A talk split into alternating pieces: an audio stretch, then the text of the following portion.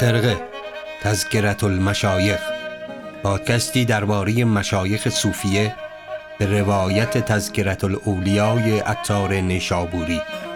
کاری از محسن بلحسنی. تهیه کننده رادیو گوشه.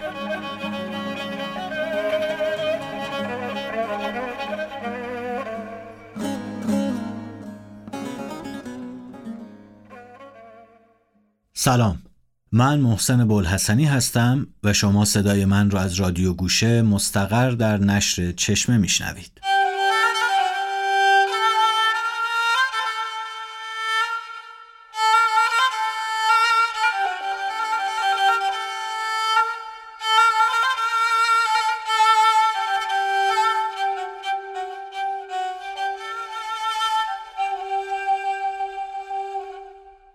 خیلی خوش اومدید به هفتمین قسمت از پادکست خرقه. پیش از هر چیزی مجدد باید عذرخواهی کنم بابت اشتباه فاحشی که در قسمت رابعه پیش اومد و خود منم واقعا شوکه شدم که چطور چنین اشتباهی رخ داده و رابعه بنت کعب قزداری رو با رابعه ادویه یکی کردم. اصلا هم متوجه این خلط نشدم. ممنون که این اشتباه رو بخشیدید. از ما ناامید نشدید و همچنان ما را همراهی می‌کنید. اگه اجازه بدید مختصر کوتاهی اول درباره رابعه بنت کعب قزداری بگیم و بعد بریم سر وقت زندگی رابعه ادویه که مسئله و موضوع اصلی ماست. دوستان عزیز همونطور که یکی از دوستان به درستی به ما تذکر داد دو رابعه در تاریخ وجود داره. یکی رابعه شاعر یا همون رابعه بلخی یا رابعه بنت کعب غزداری شاعر قرن چهارم و دختر کعب که از عربهای کوچیده به خراسان بود و فرمانروای بلخ و سیستان و قنده ها رو بست. به رابعه بلخی لقب مادر شعر فارسی رو هم دادن و اجدادش اونطور که گفته شده از اعراب بودن که به دنبال حمله و تسخیر خراسان به بلخ مهاجرت کردند. پدر رابعه شخص بسیار فاضل و محترمی بوده که در دوره سلطنت سامانیان همونطور که گفتیم در سیستان و بست و قندهار و بلخ حکومت می‌کرده. اگر نبود شرح حال رابعه توی آثار رودکی و نفحات الانس جامی و ابو سعید ابوالخیر و عطار همین اندک اطلاعاتی هم که ما درباره این شاعره می‌دونیم از بین می‌رفت. رابعه با توجهات بی حد پدر به تمام علوم زمانه خودش احاطه پیدا می‌کنه و به زبان فارسی و عربی شعر میگه. رابعه در امر سوارکاری و هنر رزم و کار کردن با شمشیر هم میگن که بسیار بسیار توانا بوده. از رابعه بنت کعب قزداری هفت غزل و چهار دو بیتی و دو بیت مفرد هم باقی مونده که سرجم پنج و پنج بیت میشه این داستان عاشقانه که درباره رابعه گفته میشه رابعه شاعر گفته میشه زبانزد خاص و عامه یک کوچولو دربارش حرف می‌زنیم و ازش میگذریم.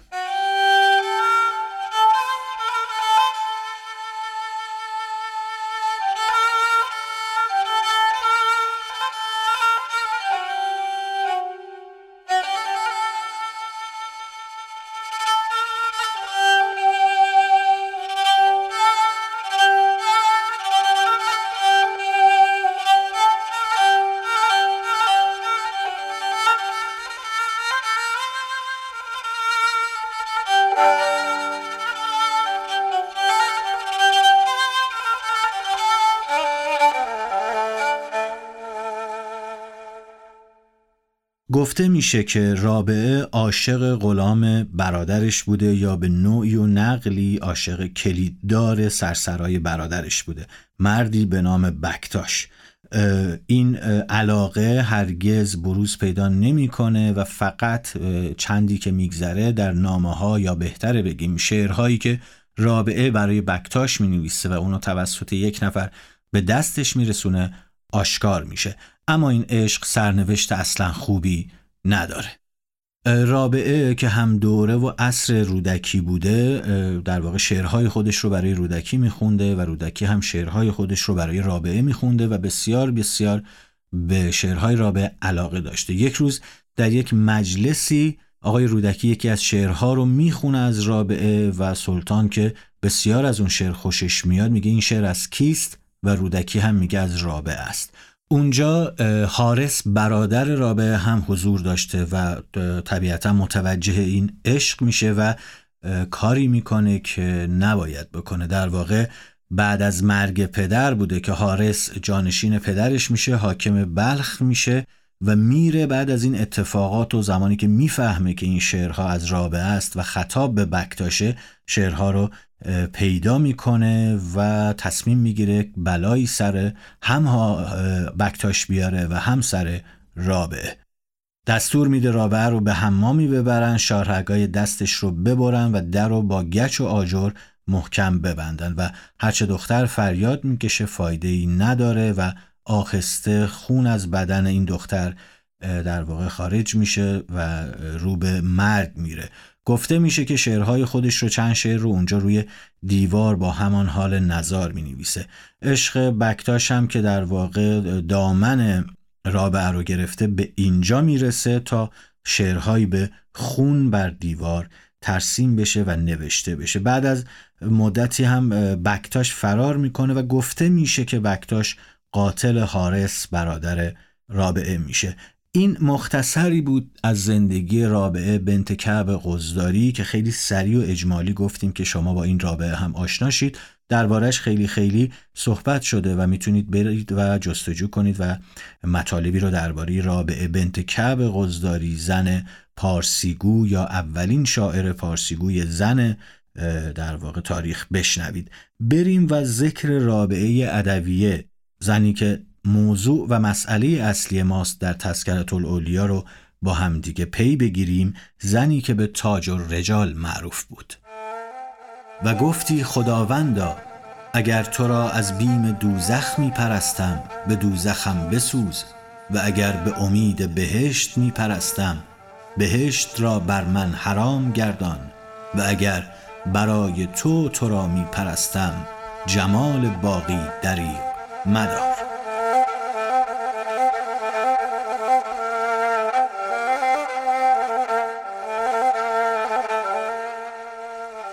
آقای شفیعی کتکنی در تصحیح خودش از تذکرت الاولیا رابعه ادویه رو اینطور معرفی می‌کنه.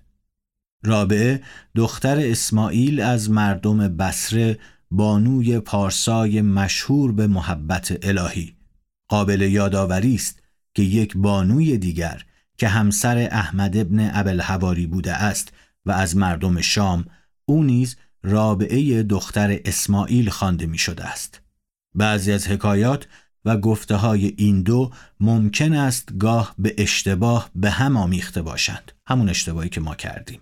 دیدارهای رابعه با زاهدانی از نوع صالح مری و صفیان سوری را ارباب تاریخ نیز یادآور شدند. شعرهایی به زبان عربی از رابعه در کتابها نقل شده است که انتصاب آنها به او جای نقد دارد. ابن جوزی کتابی ویژه زندگی رابعه پرداخته بوده است به نام مناقب رابعه که گویا امروز در دست نیست. در تاج القصص که در بنیاد یک متن کهن است چنین آمده که قالت رابعتون ادویه فی حال نزها ای بار خدا گر نه به فرمان تو ام باریدانی که سخت جویان تو ام ارجان بریز بنده پویان تو ام لاکن یک ره بگو که من آن تو هم و در جای دیگر می‌خوانیم بنده را اختیار نرسد. اختیار اختیار اوست. بنده را اختیار کی رسد؟ رابعه ادویه گفت خواهی بزن و خواه بکش خواه بدار. یک رویه شده است مرمرا با تو شمار. گویی بکشم تو را. بکش باک مدار. ما را ملکا به اختیار با تو چه کار؟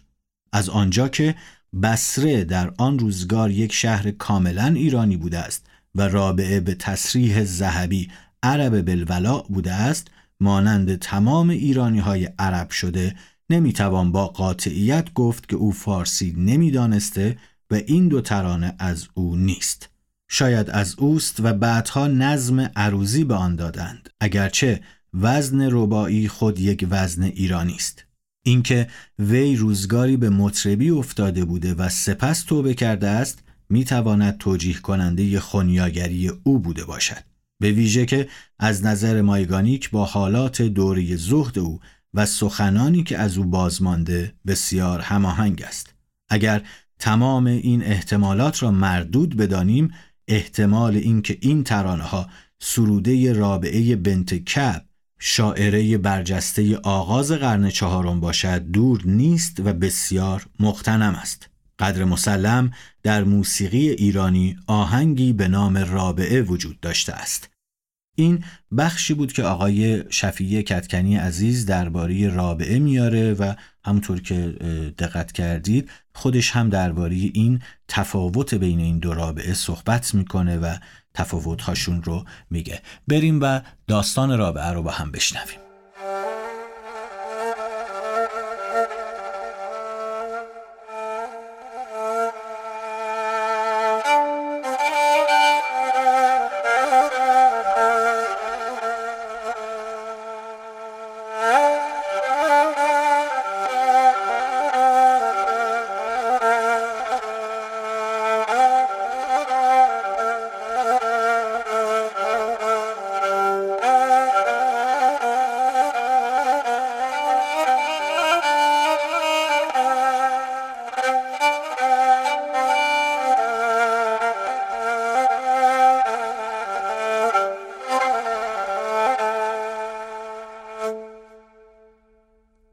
رابعه ادویه ملقب به تاج و رجال و با کنیه ام الخیر متولد سال 100 هجری قمری در شهر بسره و در گذشته در سال 180 هجری قمری در بیت المقدس یکی از متصوفان یا از اولین متصوفان بوده.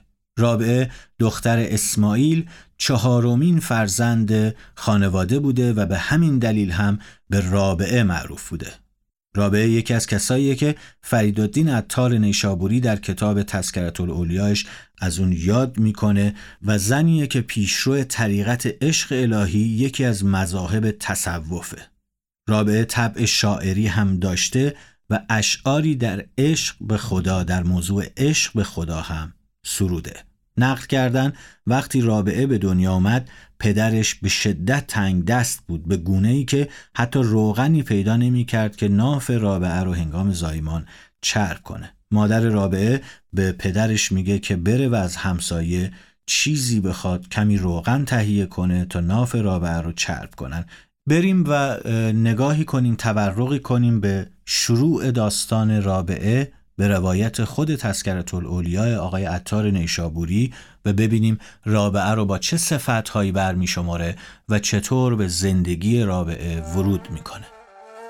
ول آخر آن مخدره خدر خاص آن مستوره ستر اخلاص آن سوخته عشق و اشتیاق آن شیفته غرب و احتراق آن ثانیه مریم صفیه مقبول رجال رابعتون ادویه رضی الله عنها. اگر کسی گوید ذکر او در صف رجال چرا کرده ای گوییم خاجه انبیا میفرماید علیه الصلوات و السلام ان الله لا ینظر الی صورکم. کار به صورت نیست به نیت است. کما قال علیه الصلوات و السلام یحشر الناس علانیاتهم اگر رواست دو سلس دین از آیشه صدیقه رضی الله عنها فرا گرفتن هم روا بود از کنیزکی از کنیزکان او فایده دینی گرفتن. چون زن در راه خدا مرد بود او را زن نتوان گفتن. چنان که عباسی توسی گفت فردا در عرصات قیامت آواز دهند که رجال کسی که پای در صف رجال نهد مریم بود. کسی که در این مجلس حسن حاضر نبودی ترک مجلس کردی. ذکر او در میان رجال توان کرد بلکه معنی حقیقی آن است که اینجا این قوم هستند. همه نیستند در توحید و در توحید وجود من و تو کی ماند؟ چنانکه بو علی فارمزی می‌گوید رضی الله عنه که نبوت عین عزت است و رفعت مهتری و کهتری در او نبود. پس ولایت همچنین بود. خاص رابعه که در عهد خود در معاملت و معرفت مثل نداشت و معتبری جمله بزرگان عهد بود و بر اهل روزگار حجتی قاطع بود. گفتیم که زمانی که رابعه به دنیا میاد خانوادش در تنگ دستی بسیار بسیار شدیدی به سر می بردن اتار بسیار بسیار زیبا این قسمت رو توضیح میده و در واقع هم سند تاریخی هم شکل روایت داستانی جذابی داره. پس اگر اجازه بدید به جای اینکه من با کلام ناقص خودم این قسمت رو و این داستان رو از زندگی رابعه بگم بریم و از زبان خود عطار بشنویم. چیزی زیباتر از زبان عطار و این نصر درخشانش وجود نداره بریم و لحظه به دنیا آمدن رابعه رو بشنویم و گرفتاری خانوادهش و اینکه رابعه از همون اول تولدش کراماتی داشت که خودش رو از دیگران متمایز می‌کرد. نقل است که آن شب که رابعه به زمین آمد در همه خانه پدرش هیچ نبود که پدرش سخت مغل الحال بود و قطره روغن نداشتند که نافش چرب کنند و خرقه نبود که او را در او پیچند. و او را سه دختر بود رابعه چهارم ایشان بود. او را رابعه از آن گفتند. پس ایالش آواز داد که به فلان همسایه و قطره روغن خواه تا چراغ درگیرم. و او عهد داشت که از هیچ مخلوق چیزی نخواهد. بیرون آمد و دست به در همسایه باز نهاد و باز آمد که در باز نمی کند. سرپوشیده بسی بگریست و در آن اندوه سر بر زانو نهاد و در خواب شد. پیغامبر را دید. صلی الله علیه و سلم. گفت غمگین مباش که این دختر که به زمین آمد سیده است که هشتاد هزار کس از امت من در شفاعت او خواهد بود. پس گفت فردا به نزد ایسازادان شو امیر بسره و بر کاغذ نویس که بدان نشان که هر شب صد بار بر من سلوات دهی و شب آزینه چهارصد بار امشب که گذشت فراموش کردی. کفارت آن را چهارصد دینار از حلال بده به پدر رابعه. چون بیدار شد گریان گشت و برخاست و آن خط بنوشت و به دست حاجبی به امیر فرستاد. امیر چون آن خط بدید گفت ده هزار درم به درویشان دهید شکرانه آن را که پیغامبر را علیه السلوات و سلام از من یاد آمد و چهارصد دینار بدان شیخ دهید و بگویید که می‌خواهم که در بر من آیی تا تو را ببینم. اما روا نمیدارم که چون تو کسی پیش من آید. خود آیم و ریش خود را در آستان درت مالم. اما به خدای بر تو که هرگاه که حاجتی بود عرضه داری. مرد زر بستد و هرچه میبایست بخرید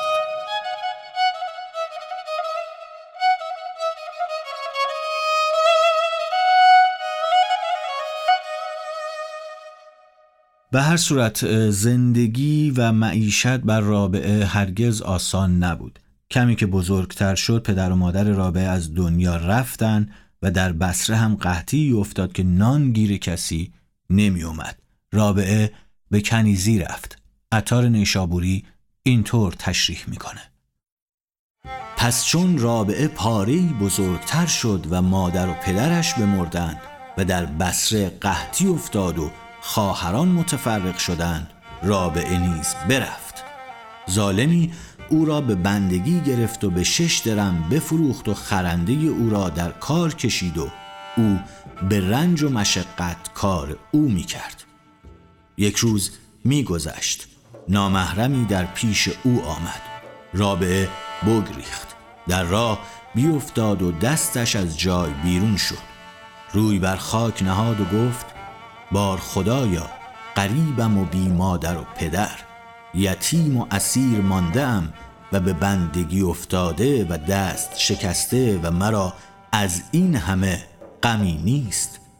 رضای تو می باید که دانم راضی هستی یا نه. آوازی شنود که غم مخور که فردا جاهیت خواهد بود که مقربان آسمان به تو بنازند.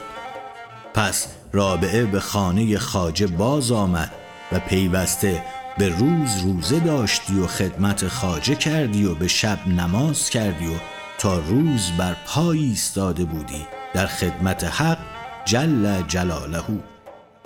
یک شب خاجه او از خواب بیدار شد برخاست. آوازی به گوش او آمد. در روزن خانه فرو نگریست رابعه را دید سر بر سجده نهاده بود و می گفت الهی تو دانی که هوای دل من در موافقت فرمان توست و روشنایی چشم من در خدمت درگاه تو. اگر کار به دست من استی یک ساعت از خدمت تو نیاسایمی. ولیک تو مرا زیر دست مخلوقی کرده ای این مناجات می کرد و غندیلی دید از بالای سر او آویخته معلق. بی سلسله و همه خانه از فروغ آن نور گرفته خاجه چون آن بدید بترسید برخاست و بر جای خود باز آمد و متفکر بنشست. چون روز شد رابعه را بخواند و بنواخت و آزاد کرد. رابعه گفت مرا دستوری ده تا بروم. دستوری دادش. از آنجا بیرون آمد و در ویرانه رفت که هیچ کس ندانست که او کجاست و به عبادت مشغول شد و هر شبان روزی هزار رکعت نماز بگذاردی و گاه گاه به مجلس حسن رفتی و تولا بدو کردی.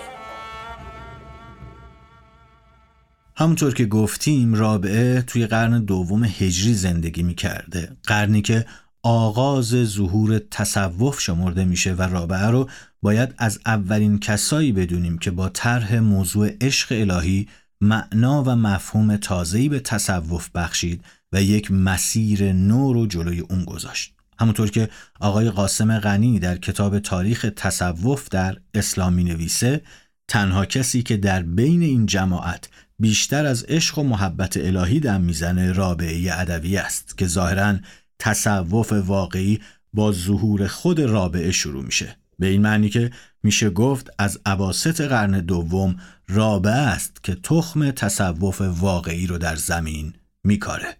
زنان عارف و صوفی در بین مسلمان ها از نخستین سالهای هجرت تا امروز نقش بسیار بسزایی در پیشبرد نهزت تصوف و عرفان داشتند اگرچه به دلیل جو مرد سالارانه و در پستو بودن زنان کمتر از اونها حرفی زده شده زنها هم مثل مردان روزگار خودشون به آموختن علم و معرفت می پرداختند و عدهای هم در خدمت مشایخ صوفیه بودند و نزد این مشایخ تلمز می کردن. گروهی در زمره عارفان شاعر بودند و گروهی هم به تدریس معارف دینی و وعظ اشتغال داشتند. سهروردی نقل می‌کنه و سند میاره و می‌نویسه و در واقع معتقده که حسن بصری، ابراهیم ادهم، ابو هاشم صوفی و رابعه از بزرگان مکتب زهد بودند. در واقع در قرن اول و دوم هجری که آغاز ظهور مذهب تصوف نشانی از عناصر واقعی که سازنده تصوف باشه نمیشه دید و اصطلاحاتی مثل عشق الهی و فناف الله و وحدت وجود که در قرون بعد محور تصوف اسلامی میشه مدتها بعد از این دوره به وجود میاد. در قرن دوم تنها شخصیتی که اندیشه خودش رو به سوی این مسائل و این تعاریف معطوف می‌کنه رابعه ادویه است که با عشق الهی و مفهوم عشق به معنی ذاتی خودش یک جریان جدیدی رو در عرفان شروع می‌کنه. بنابراین شناخت رابعه سرآغاز بسیاری از مسائل اساسی مربوط به تصوف و عرفانه. از اون جمله که میشه گفت مسئله وحدت وجود که در طول تاریخ اندیشه اسلامی موجب کشته شدن یا تکفیر جماعت بیشماری شده از رابعه سرچشمه می‌گیره. دکتر زرینکوب درباره رابعه می نویسه می‌گویند از رابعه ادویه پارسازنی از اهل بسره که از پیشروان قدیم صوفی است پرسیدند که آیا در عبادت خیش خدا را می بیند؟ گفت بیشک می بینمش که اگر نمی دیدم نمی پرستیدمش. شبیه و نظیر این سخن رو هم به حضرت علی علیه السلام نسبت میدن و از قول ایشون هم این صحبت و این نقل رو روایت می‌کنن و همچنین نقلهایی نشان از شور و حرارت و عشق به پروردگار یکتاست و در زبانهای مختلفی و با بیانهای مختلفی در واقع ممکنه که بر زبان و در دل جاری بشه. این همون نقلیه که مولانا در داستان و در اون شعر بشنو از نیچون حکایت می کند از جدایی ها شکایت می کند طریقه عشق بازیش رو با خدا توضیح میده تشریح می‌کنه و به زبان میاره حسین ابن منصور حلاج هم در اواخر قرن سوم هجری دقیقا طریقتی رو طی می‌کنه که رابعه پیشوای اون بوده. حسین منصور در وادی وحدت وجود آشکارا انالحق میگه. اون یک جان داره و آن جان هم همه اوست. سرانجام هم بر سر عقیده خودش آنطور که در قسمتهای بعد بهش خواهیم رسید جان خودش رو فدا می‌کنه. حسین منصور حلاج رابعه و بسیار کسان دیگر در کلام خودشون از اتحاد و یگانگی انسان و خدا میگن و سخنهای این هاست که قرون بعد محور اصلی میشه تو اندیشه های محی دین عربی یا همون شیخ اکبر. تو زندگی رابعه ابهامات بسیار زیادی داره. با این وصل رابعه همون کسیه که در موردش نوشتن بعد از توبه مجذوب عشق الهی میشه و در تمام عمر شعله های آتش این عشق آنچنان اون رو گرم نگه داشت که حرارت این عشق و شور اونو به وادی شهود کشوند. امام محمد غزالی در احیاء علوم الدین رابعه رو در مرتبه فایزان و عاشقان حضرت حق قرار میده. اونها که جز دیدار خدای کریم آرزوی دیگهی نداشتند. چون قایت و هدف سعادت و در واقع خوشی و نهایت لذتی بوده که اونها از این زندگی و دنیا می‌خواستن. بریم و دوباره سری بزنیم به سطوری که در تذکرت الاولیا به تشریح و روایت رابعه اومده. ما اینجا قصه ای رو خواهیم شنید که درباره توبه کردن رابعه است. خونیاگری می‌کرده آوازخانی و مطربی می‌کرده. اما به یک بار اتفاقی براش میفته و زندگیش متحول میشه و گفته میشه که به دست حسن بصری توبه می‌کنه. بریم و قصه ای که عطار در این زمینه توضیح میده و شرح میده رو با هم بشنویم. و گروهی گویند به مطربی در افتاد. آنگاه به دست حسن توبه کرد و در ویرانه ساکن گشت. پس از آن ویرانه برفت و صومعه گرفت و مدتی آنجا عبادت کرد. بعد از آن آرزوی حجش افتاد. روی به بادیه نهاد و خری داشت که رخت بر او نهاده بود. در میان بادیه بمرد. مردمان گفتند این بار تو ما برداریم گفت شما بروید که من بر توکل شما نیامده ام مردمان برفتند. رابعه تنها بماند سر بر کرد گفت الهی پادشاهان چنین نکنند با عورت قریب عاجز. مرا به خانه خود خواندی پس در میان راه خرک مرا مرگ دادی و مرا در بیابان بگذاشتی. هنوز این مناجات تمام نکرده بود که خرکش بجنبید و برخاست. رابعه بار برو نهاد و برفت. راوی این حکایت گفت مدتی پس از آن آن خرک را دیدم که در بازار می فروختند چون روزی چند به بادیه فرو رفت. گفت الهی دلم بگرفت. کجا می روم من کلوخی و آن خانه سنگی مرا. تو را همینجا می باید که بینمی. تا حق تعالی بی واسطه به دلش فرو گفت که ای رابع در خون هجده هزار عالم می شوی ندیدی که موسا خواست چند ذره تجلی بر کوه افگندیم چهل بار به پراکن؟ اینجا به سخن قناعت کن. به هر صورت این شرحی بود درباره زندگی رابعه ادویه یکی از اولیاء الله که در تذکرت الاولیا ذکرش رو خوندیم. زندگی رابعه مثل زندگی بسیاری دیگر از بزرگان در حالی از ابهام قرار داره و واقعا شرح و تفصیل ها و روایت های زیادی دربارش وجود داره ما سعی کردیم که آن چیزی که در واقع مستندتر هست و طبق روایاتی که داریم رو تقدیم حضورتون کنیم تا خدایی نکرده راه به اشتباه نبریم و این بار دیگه اشتباه مهلکتری رو در واقع انجام ندیم. زندگی رابعه مثل همه آدم های دیگه به مرگ ختم میشه و آخر این زندگی حتما مرگه اما مرگ رابعه مرگ اولیاء الله مرگ شاد درخشان و سرخوشانه به این دلیل که به وسال محبوبشون می‌رسن. محبوبی که تمام عمر رو با پای پیاده و دوان دوان دنبالش گشتن.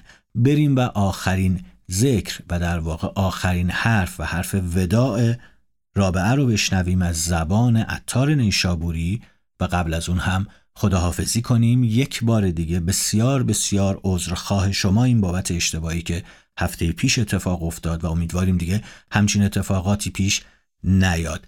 عزت شما زیاد پایان زندگی رابعه رو میشنویم از زبان و در کلمات عطار نیشابوری.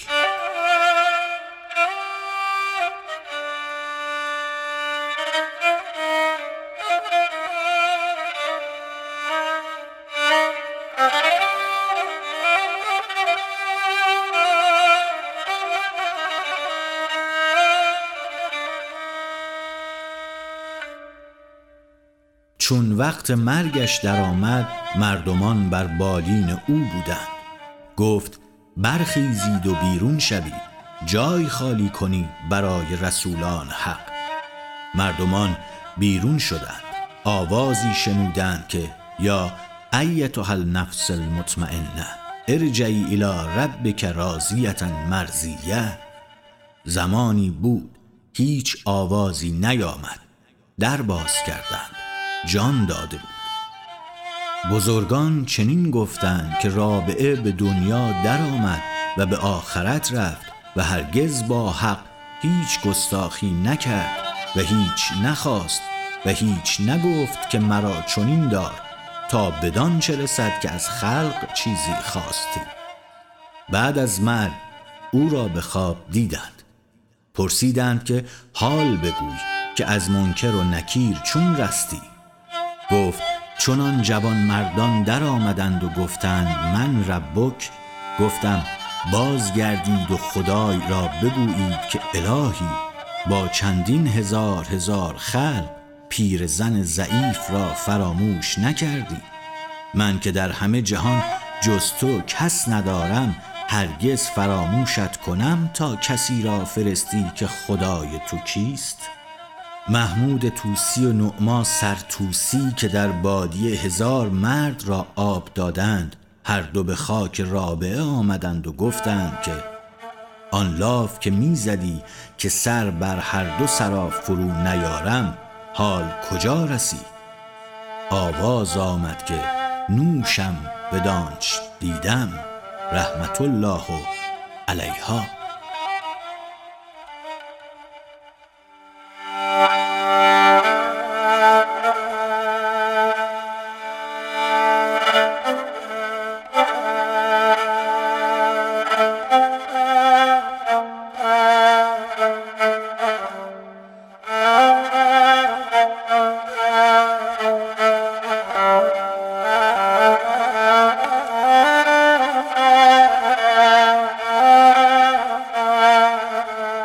خرقه را در وب اپلیکیشن رادیو گوشه به آدرس رادیوگوشه dot com بشنوید. در این وب اپلیکیشن پادکست های متنوع کتاب های صوتی و کلاس های آنلاین صوتی در گوشرس شما هستند.